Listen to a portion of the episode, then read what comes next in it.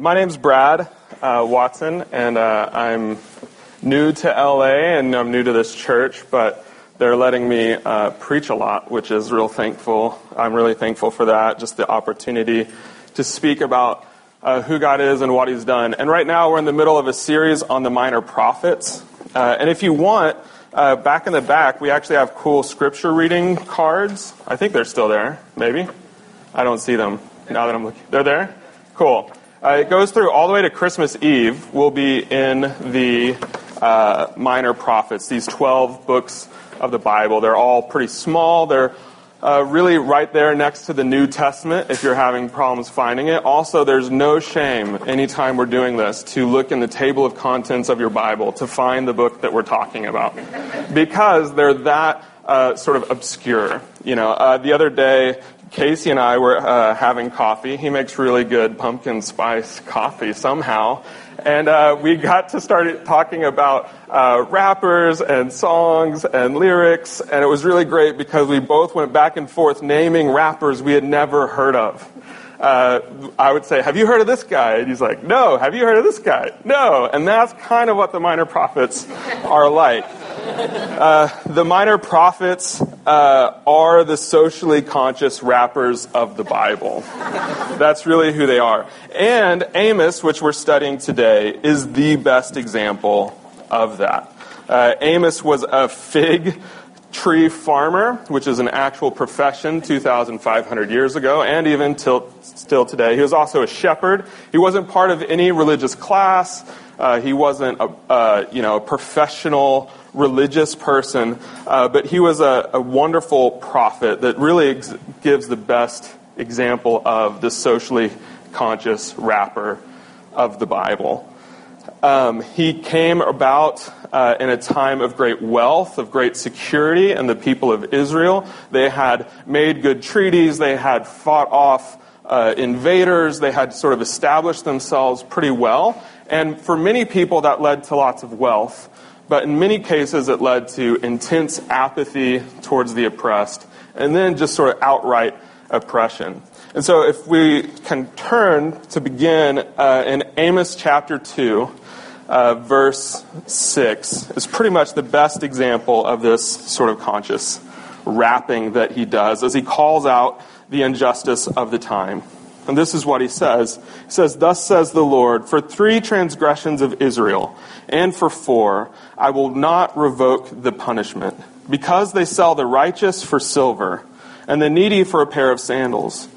Those who trample the head of the poor into the dust of the earth, and turn aside the other way of the afflicted. A man and his father go into the same girl, so that my holy name is profaned.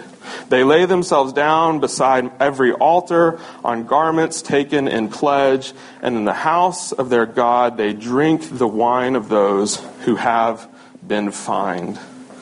Uh, here, uh, Amos doesn't sort of sugarcoat what's happening. Uh, if just to sort of dive in and explain, uh, in case you have missed it, which is often what I have to do when I'm listening to rap, even though it's quickly becoming my favorite form of music. I have to like read it multiple times just to understand. Oh, in each line they're talking about me. Uh, that's what I have to do. Uh, that was a joke, but no one was like, they're like, oh, that's serious. Um, in verse 7, when he sa- or verse 6, when he says that they sell the righteous for silver, uh, something to, to understand about the minor prophets is there's two words that get used a lot. And this is cool. You can like use this tomorrow at work at the water cooler. One word is mishpat. The other is sadaqah. These are pretty cool words. Uh, is justice. Mishpat is righteousness. And how it works is uh, when he, whenever you see righteousness, what they're talking about is people who live a life that leads towards justice. And justice is not uh, sort of how we think of it in terms of people getting the proper punishment or the proper, um, you know, benefits after they've been wronged. Justice in the prophets means a communal thriving, a peace where everyone gets to contribute, everyone's gifts, abilities, uh, personhood is taken at great value. And that often is why you know, we talk about justice the way we do, is because we've tried to create rules that sort of express that.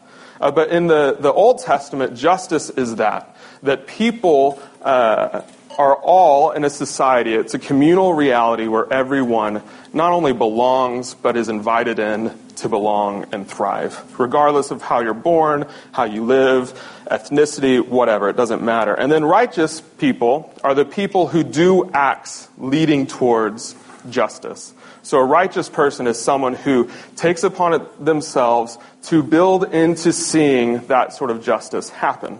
That's what uh, those two words mean. And so, right here in verse 6, when he says they sell the righteous for silver, it's this sort of uh, damning comment that the people who are trying to actually uh, pull the society together and welcome in refugees, they're trying to care for the poor, they're trying to worship God rightly, they're the ones that get sold into slavery for silver. Their, their lives are taken and disregarded as nothing. And then the next line he says, and then the needy are sold for a pair of sandals. Uh, meaning that, that the people that are the most oppressed in society, the ones that the righteous are trying to help, that are then sold into slavery, the poor are sold for something far less for sandals. Sort of, sort of reminding everyone that the value placed on these people is very, very low. So in this, these lines, you see a grotesque, uh, violent slavery of their own people, of their own neighbors. And then he says in verse 7 those who trample on the head of the poor they trample them into the dust of the earth, meaning that the marginalized are pressed into the very earth themselves. It's image of putting people in their grave. It's also an image of creating them to be dead men or dead women walking. The, the idea that, that the poor are being so oppressed and so marginalized that no one sees them as a human being. Everyone treats them as if they're already dead on their way to death. And then he says, and then there's those who don't do that, but they turn aside from the way of the afflicted. So there's, there's people who are doing this sort of oppression, and then there's other people who turn the other way while it's happening. This is what uh, many people describe Amos as the prophet to the apathetic. Uh, he's talking to the people who, who know what's right, who knows what's wrong. They see the problems that are happening in their society, and they, they for whatever reason, and he'll tell us soon, uh, they turn away, and they don't they don't participate in bringing justice or righteousness. It's kind of, yeah, sad society, right? It, does it remind you of our society in any kind of way, our global society.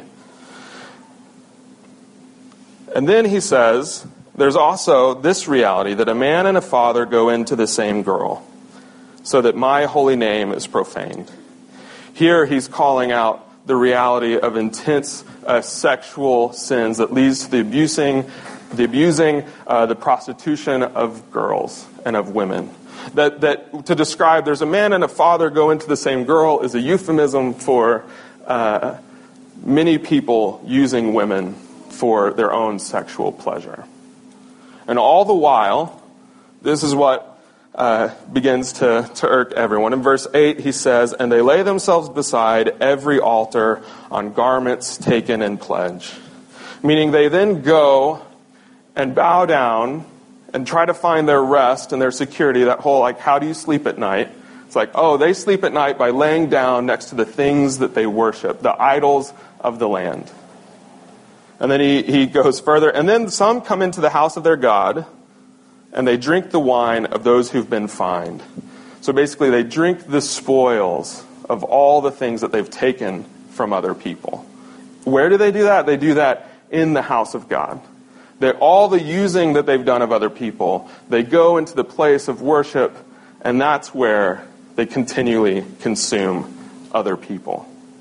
So Amos re- lives in a time of terrible injustice. I think everyone here agrees that that sort of society is, is beyond broken but catastrophic and horrible, right? Marissa's shaking her head. She gets it. Sorry to call you out. Um, I should not do it by name anymore. But this is, this is how I am uh, memorizing people's names. It's by calling people out as I preach. Then it sticks with me. Um, and so, Amos, you know, and you can find similar sections of this sort of uh, ranting against the people and the injustice throughout these nine chapters that you'll read if you get the reading plan. But Amos's response to that, or his challenge of that, is pretty surprising. At least it's surprising on the surface. Because what he does is he challenges their worship. So he, he doesn't challenge their wealth and say, look, you guys have enough money, you could take care of this. Uh, I don't know if anyone's ever seen that graphic that if Americans stopped eating ice cream and instead put that money towards feeding the hungry, everyone in the world would be fed. Has anyone seen that graphic? It's pretty cool. It's true, I guess.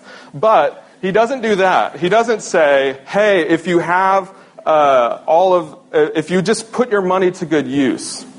He doesn't challenge that. He doesn't even challenge their possessions. He doesn't tell them to examine their systems and make them better. He, he often will challenge the leaders, but what he challenges them to is to right worship, not let's, let's overthrow these leaders and get good people in that actually care. What he does is he tells them, you have to examine your worship. Because this is the, the huge statement of Amos. Who we worship is directly tied to communal justice. Who we worship and what we worship is completely tied to our communal justice and righteousness. If you worship anything, he says, other than God, if you worship anything other than God, you will create not just injustice for you or some false sense of worship for you alone as an individual, but if you worship anything other than God, you will create grotesque injustice in society and you will oppress the people around you. Worship is, just to give a definition, is saying, and believing within the depths of your soul and in your mind and your body and with your actions, it's saying, if I could have that, whatever that is, then I will have meaning and significance and have uh, a sense of value. If I could have that, then everything uh, would be good. And our worship, uh, this guy, James K.A. Smith, he wrote a really good book, You Are What You Love. Everyone should read it. I have not read it, but Mirella has. and I want to read it. I'll have to steal it from her nightstand. But he says in this, in his book, You Are What You Love, he describes the reality of worship this way that you are not defined by what you think, but by what you desire. Your worship, he says, is like an autopilot system. Everyone knows what autopilot is. One day our cars will have it. Uh, right now, it's just our planes, where, where you basically punch in what your destination is and the plane takes care of getting you where it's supposed to go. Uh, Smith says that your worship is like an autopilot system. It orients us without our thinking about it. Our habits, our decisions, our reactions, our attitudes, our opinions, and everything that we do is guided by what we worship. So your worship doesn't stay within you, it actually moves out of you. So, for example, if, you're, if the thing that you want to worship with your life is possessions, if you, if you wake up and you say, you know what, if I could have more possessions, then I'll feel like my life has meaning. The more possessions or the better possessions I have, more meaning. Or if, uh, if I have possessions, then I'll know that I have value I can gauge how much I have against others. So that's the deep belief of the worship of possessions. But that doesn't stay with you, right? What that does then, to have that thing that you idolize and hope to find significance in, leads to you doing things like working around the clock so that you can have more money to buy more possessions. It leads to uh, a fierce anxiety whenever the possessions you have are broken or mishandled and you lash out and you uh, snap at your children or you snap at your roommates because they messed up your one possession. It also leads to just the, the ambivalence to how the possessions were created. You know, I don't care if they were made in a, in a sweatshop or if they were brought here illegally or if, or if people were abused in the process. What I care about is if I can get that possession, right? And so, in the wake of this whole, oh, I just really love purchasing and having stuff, is a big trail of oppressed people and a society that you're uh, building into its own destruction. Does that make sense? So it's like the easiest example, so I went with that one. But it's actually far deeper um, than that. And Amos tells us that there's tr- three types of bad worship, or, or two types of bad worship, one type of good worship. Uh, there's idolatry, there's religious hypocrisy, and then there's worship of God. And so we're going to just talk about those three as, uh, as you slowly get more and more convicted about who it is that you actually worship. Uh, I'll just say that's kind of my plan. Uh, and and uh, he says here in 2 8 that we just read, these people that are laying down at the, at the altars of, of other gods. And this is idolatry, worshiping things that are not God. And so, in light of that definition that I just talked about, putting your hopes and dreams and searching for meaning in something, what are things that you worship? This is where you guys talk. What are things that you worship that are not God? And you can feel free to be as specific as possible. We don't have to give generic answers here, but you can give them. Warning, there's going to be a follow up question in about five minutes. So, what is it that you worship? Other than God? Sorry? Relationships. The approval of others. Success. Success. What else? Financial security. Financial security. Contentment. Contentment. Personal enhancement. Personal enhancement. Hmm. Comfort and security. Comfort and security. Let's say some some meaning of like I'm impacting the world or what I'm doing for a job is like is, is my passion or like Yeah. you know. Yeah, to have um, a life full of meaning, saving the world yeah. Somehow. Yeah, to yeah, to what you do with your life be your passion, one way or the other. Hmm. learning and. Learning and knowledge.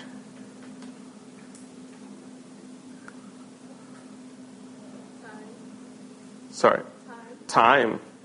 That's a that's an intense one to have because you don't get more of it. There's no way to get more of it. yeah, and so off the bat, does anyone see anything terrible about any of those things? Like personal enhancement, that's kind of a good thing to have as a human being. Right? Yeah. But when, yeah, when, when is your personal enhancement enough? Yeah. It's kind of like a deep well of unsatisfied desires. Uh, Augustine de- described it as the inward curvature of the soul. Does this motion whenever he said it. Uh, it means that, that what happens is as we try to find what we're seeking and what we're worshiping, what we do is it just turns in on itself and it's like, you know, it's like a black hole that, you know, is just sort of absorbing everything if you're into the solar system. That's a good example. See, what happens though is that worship of anything other than God always produces, like we said, grave injustice. It creates violence, it, it creates abuse of other people. Idols are not a thing that you just sort of struggle with. Even all these things that we described, relationships, a sense that other people are, are pleased with me, that uh, I enhance myself, that I have financial security. What Amos is saying, if you worship any of those things, it will not just lead to your own, you know, dissatisfaction, but it will lead to intense oppression of others. Uh, for example, if you worship uh, friendships or a mentor or some sort of hero, you kind of make that person the object of your worship, which they were never created to be, right? The, a, a friend was never created to be the person that if, if that they can give you that sort of meaning and approval and satisfaction. Like a person cannot do that, right? But you seek to do that anyway, meaning you'll read into every exchange that you have with them. You will lash out at them when they do not meet your satisfaction. You will even create for yourself uh, a false narrative where you kind of lie or pretend about who you are as you engage with them. And you, you begin to belittle other people around you so that that friend thinks that you're a really good friend. So you kind of push the other people that might be in their lives down so that, oh, now I have a really wonderful friend and, and the person that's talking to them. And in, in the wake of that, even if you say, this relationship is something I want, what you do is you destroy that other person because they will crumble under the, underneath the desires that you have for them.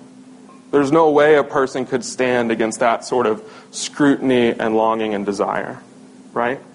And so uh, I took Phillips. That's, that's an example of how, if you were to worship relationships, it would leave behind oppressed people. Uh, so now the follow up question, even if you didn't share before, you can share now. How is, is worshiping the thing that you worship other than God, how does that oppress other people? Or how does that lead to you turning aside from oppression, looking the other way?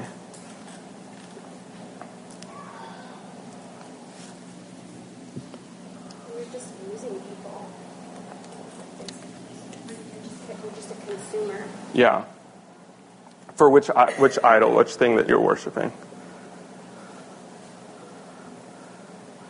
Like, what's something that you worship, and then how does it use people? Um, I mean, I could think of a hundred examples. I've got a good example of my home. I mean, I worship the comfort of my home. I worship the things that I've collected to Mhm. look at that are pretty. Yeah. Um, and if somebody doesn't treat them with what I think is respect, Mhm. you know, I don't. I distance myself from that person. I feel offended. Yeah. I feel it actually like breaks relationship for me rather Right. than just seeing it as my things are used for God's things and Right. just it's like I don't want you back in my house because you're not going to respect my stuff. Right. Yeah. So if it is the stuff that we have in our homes for our own comfort and security, we will, yeah, abandon other people if they don't take care of it. Or I can imagine too. Not, I'm not. I've never been in your home, but uh, whenever we whenever we worship those things, we uh, fail to invite other people into it. We can't be hospitable truly because um, we're thinking, do they really kind of deserve to be in my house? Are they are they clean enough? Are they whole enough? Right? What else? What's another way that what you worship leads to oppression of other people? Yeah, Hope.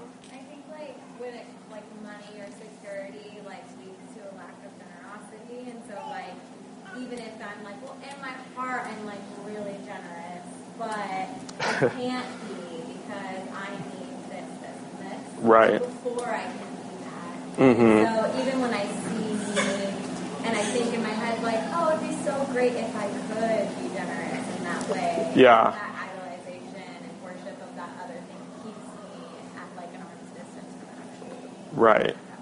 Yeah, totally. Which is uh, what Hope is saying, if you couldn't hear, is uh, whenever we kind of make possessions the thing that we're worshiping our own comfort or security, we kind of draw the line of once I get that comfort or security, then I can be generous. But all the while, there's this double reality of, but I'm generous in my heart, right? But I, it kind of stops when like I don't have my own security taken care of, you know, right? And that line just keeps getting pushed further and further out, right? Um, I was blown away by this article I read last night, National Geographic. I promised my wife I wouldn't talk about it, but uh, but uh, the article was about how uh, 45% of people in India do not have toilets to use, and sort of all the ramifications of that. And so, people that have toilets, though, still won't use them because then they become dirty and defiled, and they won't let other people use them either because then it'll become very dirty and defiled. And it's, and I don't know, it's not really very related to you. It's just something on my mind, I guess. But but for us, we think, oh, I need to have two or three bathrooms, and then I can be generous and have a party. Oh, I need to have four, space for four or five couches, and then I could invite people in. Uh, when other parts of the world are just like, if I had a toilet, maybe I could invite someone in, right? Because the, that inward curvature of the soul says it's never going to be enough to do that thing. Yeah. Anyone else want to be brave and share an example?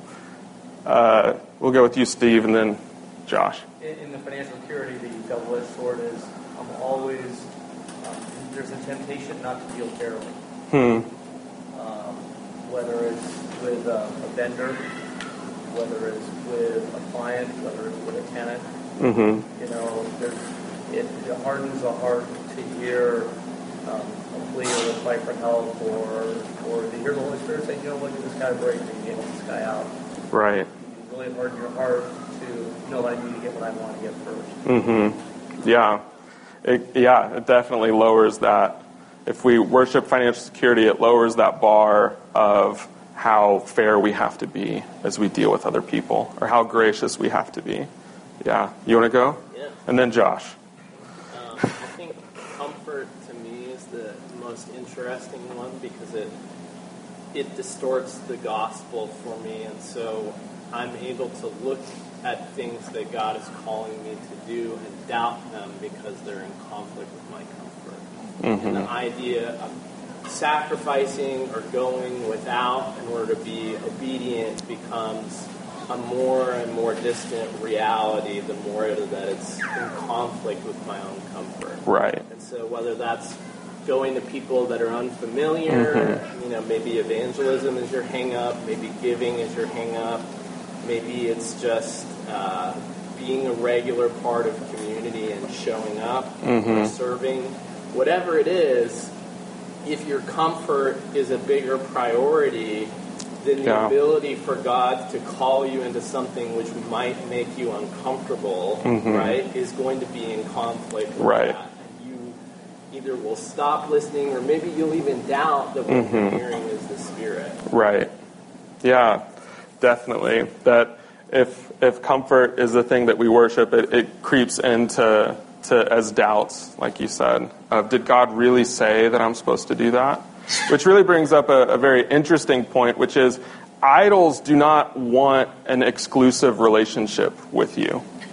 So financial security does not want an exclusive relationship with you, where you're like the, the, the God of financial security or comfort or possessions is not saying you can only worship me. That was kind of one of the ways that was so confusing for the people of Israel. It's like, well, all of our neighbors get to worship tons of things. We, only, we can only worship one. But, but idols are content with you having many voices. They just want to have a voice into your life. Uh, they don't care if you're trying to worship God and them. They just want to have a voice whispering in your ear. But there's also this, uh, just like uh, the serpent in the Garden of Eden. Did God really tell you you couldn't have that? Surely God is withholding from you because you could also have this, right? Yeah, and so that's how uh, our idols work. Our worship of all of these other things has deep consequences. The consequences are not just personal. Oh, sorry, Josh, you were going to share. Was. Share. Yes. Cool. Um, so mine was personal enhancement. And the question, the prompt is like, how does this wreak injustice on people? Yeah. Um, it makes me judgmental and impatient with other people and their suffering. Um, and if I'm going to help, I first think, what have you been doing? Mm-hmm. How you've been working to improve. Yeah. Oh, you've been doing nothing? Well, what would you expect? Like, it turns me into this, like, it's arrogant. It's like the deeper level is arrogance because it's basically like, I'm the standard, Mm-hmm. and I also can evaluate somehow Right. your level of effort and wisdom to improve your situation. Right. Um, Hmm. yeah, it's just it just makes you, and then I think at the the final stage, it just makes you cold, Mm-hmm. like really cold hearted towards other people, where you just you're like, oh, you're suffering. Well, yeah, you didn't make good decisions. That's unfortunate. I hope it gets better. Mm-hmm. I just kind of like, yeah, it's pretty bad. Yeah, but it, yeah, because if you you expect other people to worship the same thing, like why aren't you enhancing yourself? If you enhance yourself, then I can help you. Then I can be patient with you. Yeah, which is very deep. But all of that um, leads to a reality where it's not just some sort of cute thing that we kind of like struggle with, like, oh gosh, you know, I just love my children too much what it actually leads to, and especially that one, loving our children too much, worshiping how they uh, could be. What ends up happening, though, is that we sell them into slavery. We sell other people into slavery. These lines are lines for us uh, as we enact injustice through worshiping of other things. We turn aside from the afflicted for all of these things, and then we also simultaneously trample the poor into the ground, trample the vulnerable, the marginalized. The other thing that he says, the other false worship, is religious hypocrisy. And uh, if we turn to chapter 4, uh, verse 4 and 5, you get to see a great taste of biblical sarcasm. In, this, in these two verses, he says, Come to Bethel, which is a temple that they created for themselves in Jerusalem, uh, in Israel. They, the Israel and Judah backstory split kingdoms. They had a, their own sort of civil war. And in Israel, they, they sort of laid outside of Jerusalem, which is the only true place to worship God. And so, what they did in Israel, the kings and the rulers there said, well, how about we create new temples? That way, people don't go to Jerusalem and then see how good it is there. We need to make our own temples. And so, those temples are Bethel and Gilgal. Places where they built golden calves, and then they just sort of added a bunch of idols alongside them. And so, he says here, he says, Come to Bethel and transgress Come to Gilgal and multiply transgressions. Bring your sacrifices every three days, every morning, your tithes every three days. Offer a sacrifice of thanksgiving uh, of that which is leavened, and proclaim free will offerings. Publish them, for so you love to do, O people of Israel, declares the Lord. Here he, he calls out false worship of God. It's, it's to use God and to use other people under the pretense of faithfulness to God. It's to, to take, oh, I'm outwardly worshiping God as a means to securing your own power and control and security over other people. Here he's saying, yeah, go into these places of worship and just multiply your sin there. Uh, here he's saying, you can go worship things uh, that have my name on it but what you're doing there is you're simply adding sin to it. Here he also he says you can bring your sacrifice every morning, your tithes every three days. And what's interesting though is he says offer a sacrifice of thanksgiving and proclaim free will offerings. These are offerings that you come and say, everything's going really well in my life. Here's one to you, God. It's like the, the equivalent of the guy like kneeling after a touchdown, or the rock star saying on their thank you things in the album, which I guess they don't have anymore, but saying all to God, right? It's saying, hey, these Thanksgiving offerings are everything's going so well for me. I'm such a good person. Here's some tips for you, God. Because, you know, without you, none of this would have been possible. Thanks for giving me the music lessons and the physical abilities to be much stronger and bigger than everyone else. But what that exposes, because there's also other offerings, there's other sacrifices for forgiveness, for cleansing, for holiness. What Amos is saying very cleverly here is, you know, keep bringing those offerings about how good you are. Keep doing it. And he even says, publish them because you love to do it. You love for other people to see how good you're doing at this following of God thing. But it will multiply your sins and you're never coming and offering and asking for God's forgiveness of you. You're never coming to God saying, I'm dirty, I'm unwell, make me clean, make me whole. He never is doing that. And this is the hypocrisy or the, the legalism of religion. When we worship God falsely, it always leads to injustice because we're using people. Because God is the means to getting that stuff not the end.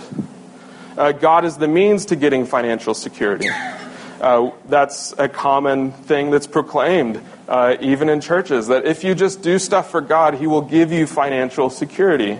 Or uh, God is the giver of community. So if you just worship God enough and if you do the right things in community, then you will have the relationships and the depths of things that you want. So God is being used as a means, right? Do you see that? And that always actually leads to injustice. Often, other people uh, say that God is the means to changing the world.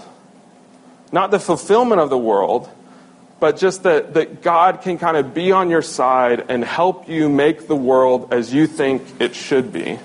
That God is, if, if you do this worship, if you do these strategies, if you uh, do everything correctly, then you will somehow uh, get what you deserve. And this is called hypocrisy to sing your love for God when you really only love yourself. When you love the rules of God instead of God Himself. When you get really excited about people doing the rules over people discovering who God is. That's how you know. Often, uh, when you're doing this, you're thinking, I'm a really good addition to the team.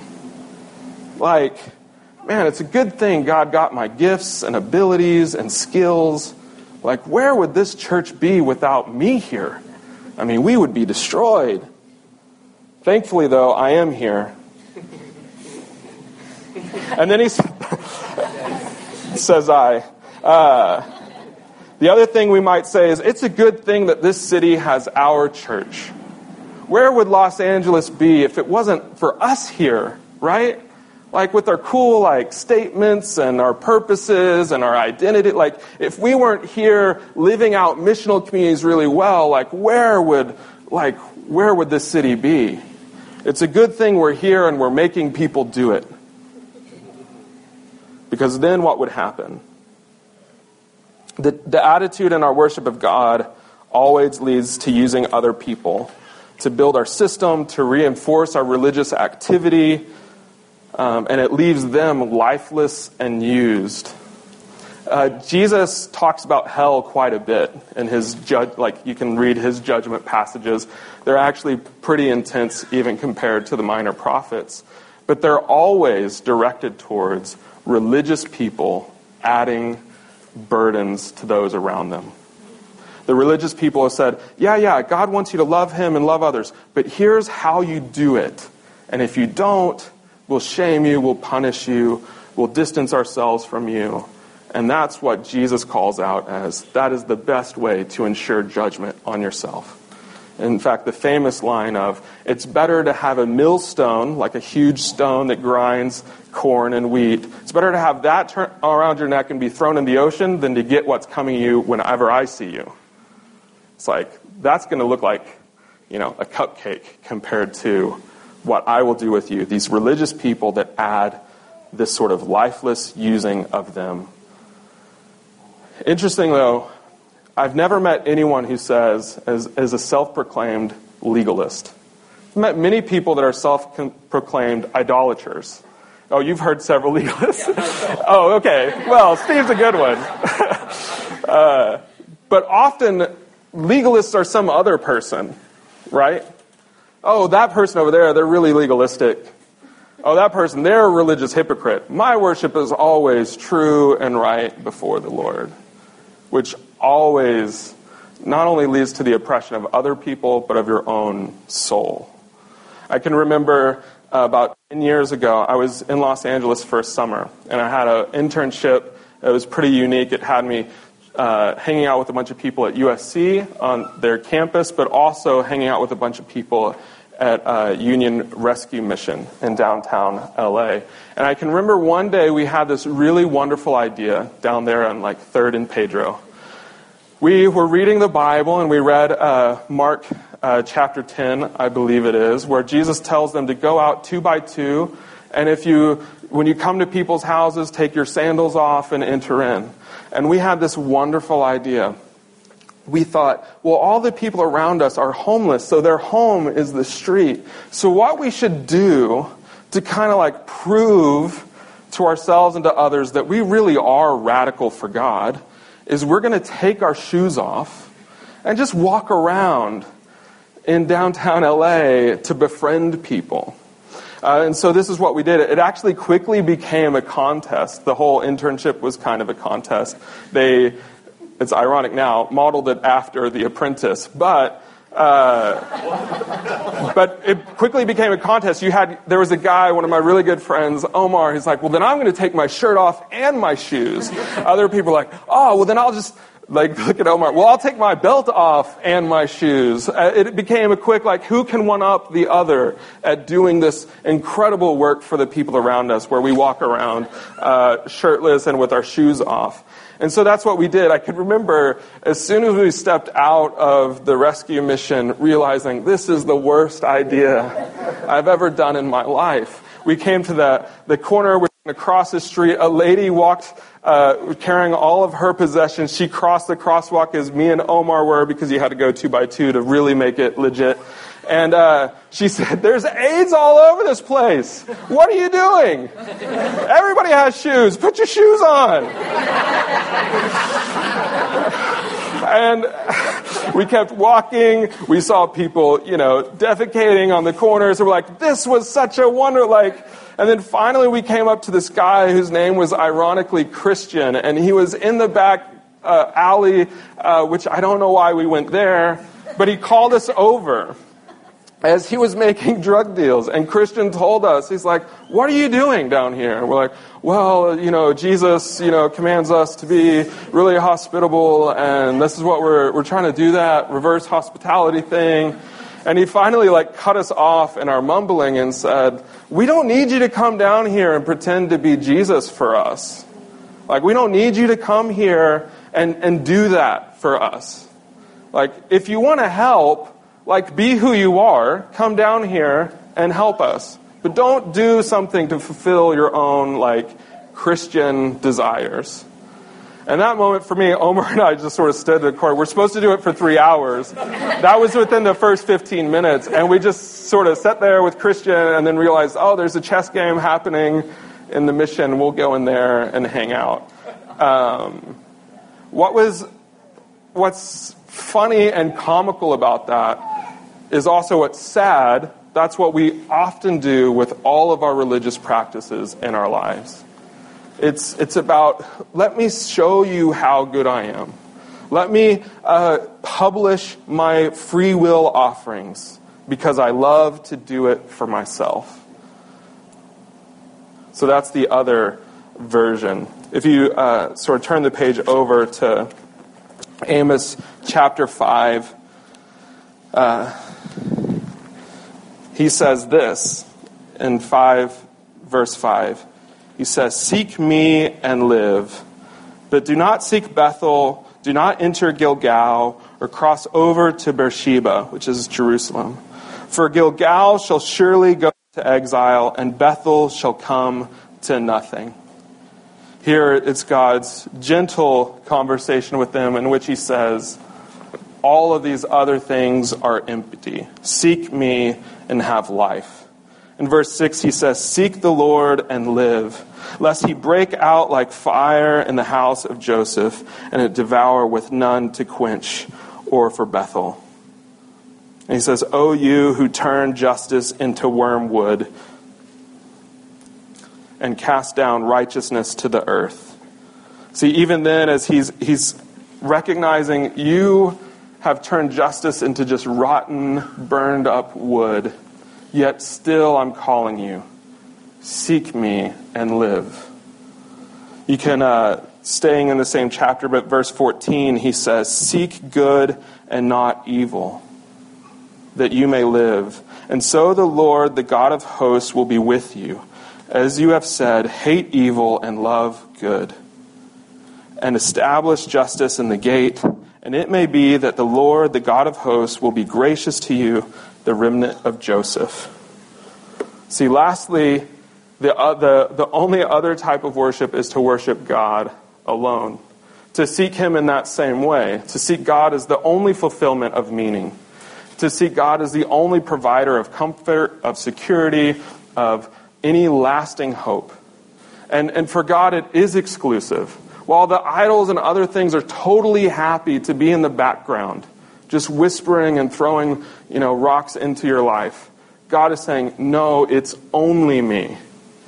You can only have me, and that is the only way towards life. But he also connects it. If you see the, the pairing there from verse 6 and verse 14. In verse 6, he says, Seek the Lord and live. In verse 14, he says, Seek good and not evil.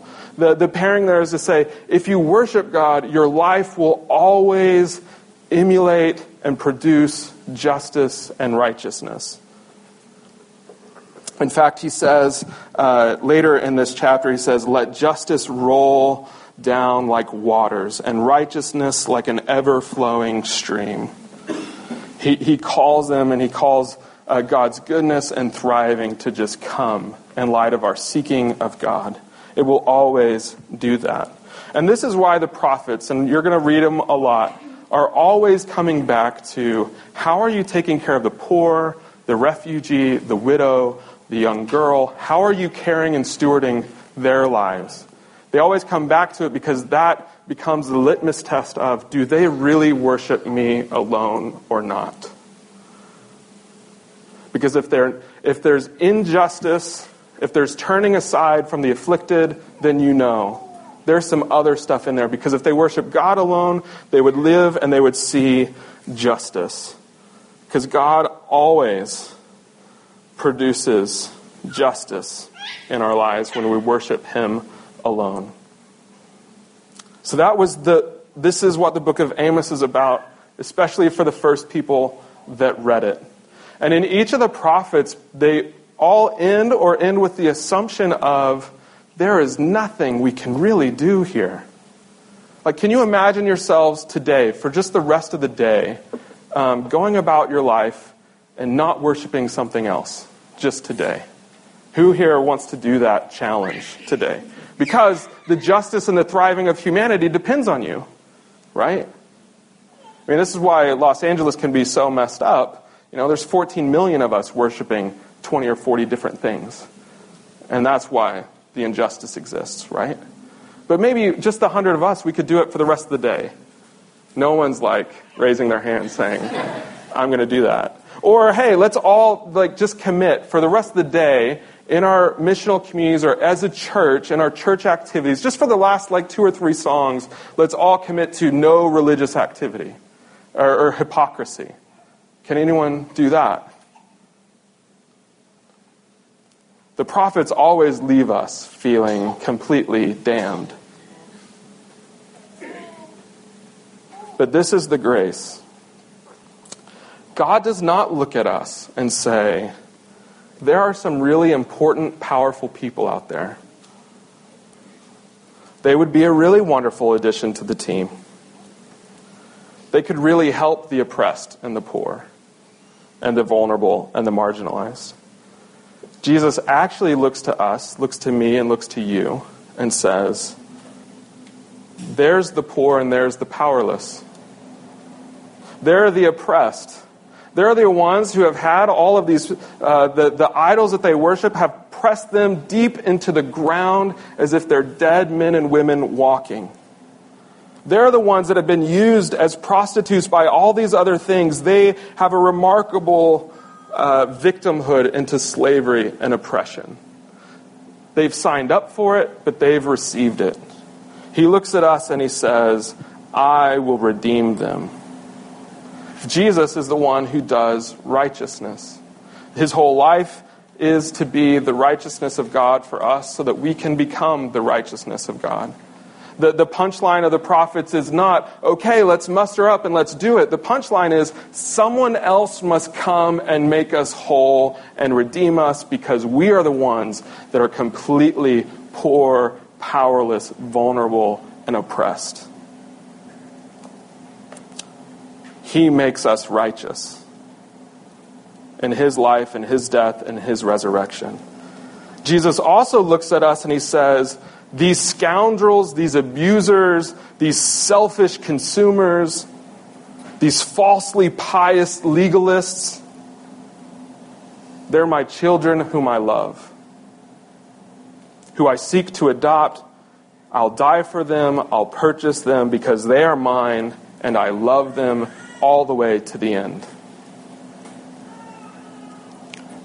See, the first step that anyone ever takes into following Jesus is always the step that says, I am the poor and the powerless that cannot help myself. I'm also the scoundrel abuser that's hurt many other people. That's the first step, and that's often many of the rest of the steps. Is to come to God in a place where He must redeem me, He must restore me, He's the only one that I can find joy in, the only one I can find healing in, security, power, and peace. And that's the irony of it all. We settle for legalism because we think it gives us power and control. When actually the gospel gives us the power to raise the dead is given to us as our lives are raised whole. So in Christ, we seek um, all of our injustices consumed in His justice. Our false worship is turned into true worship because God is the one who came and died and took on all the, the judgment that is due us to create for us a thriving new world, a new humanity, a new people, a new church that, that lives in religious hypocrisy but is regularly turning in repentance and faith to the only one who can come and mend the brokenhearted, the only one that can heal. Let's pray.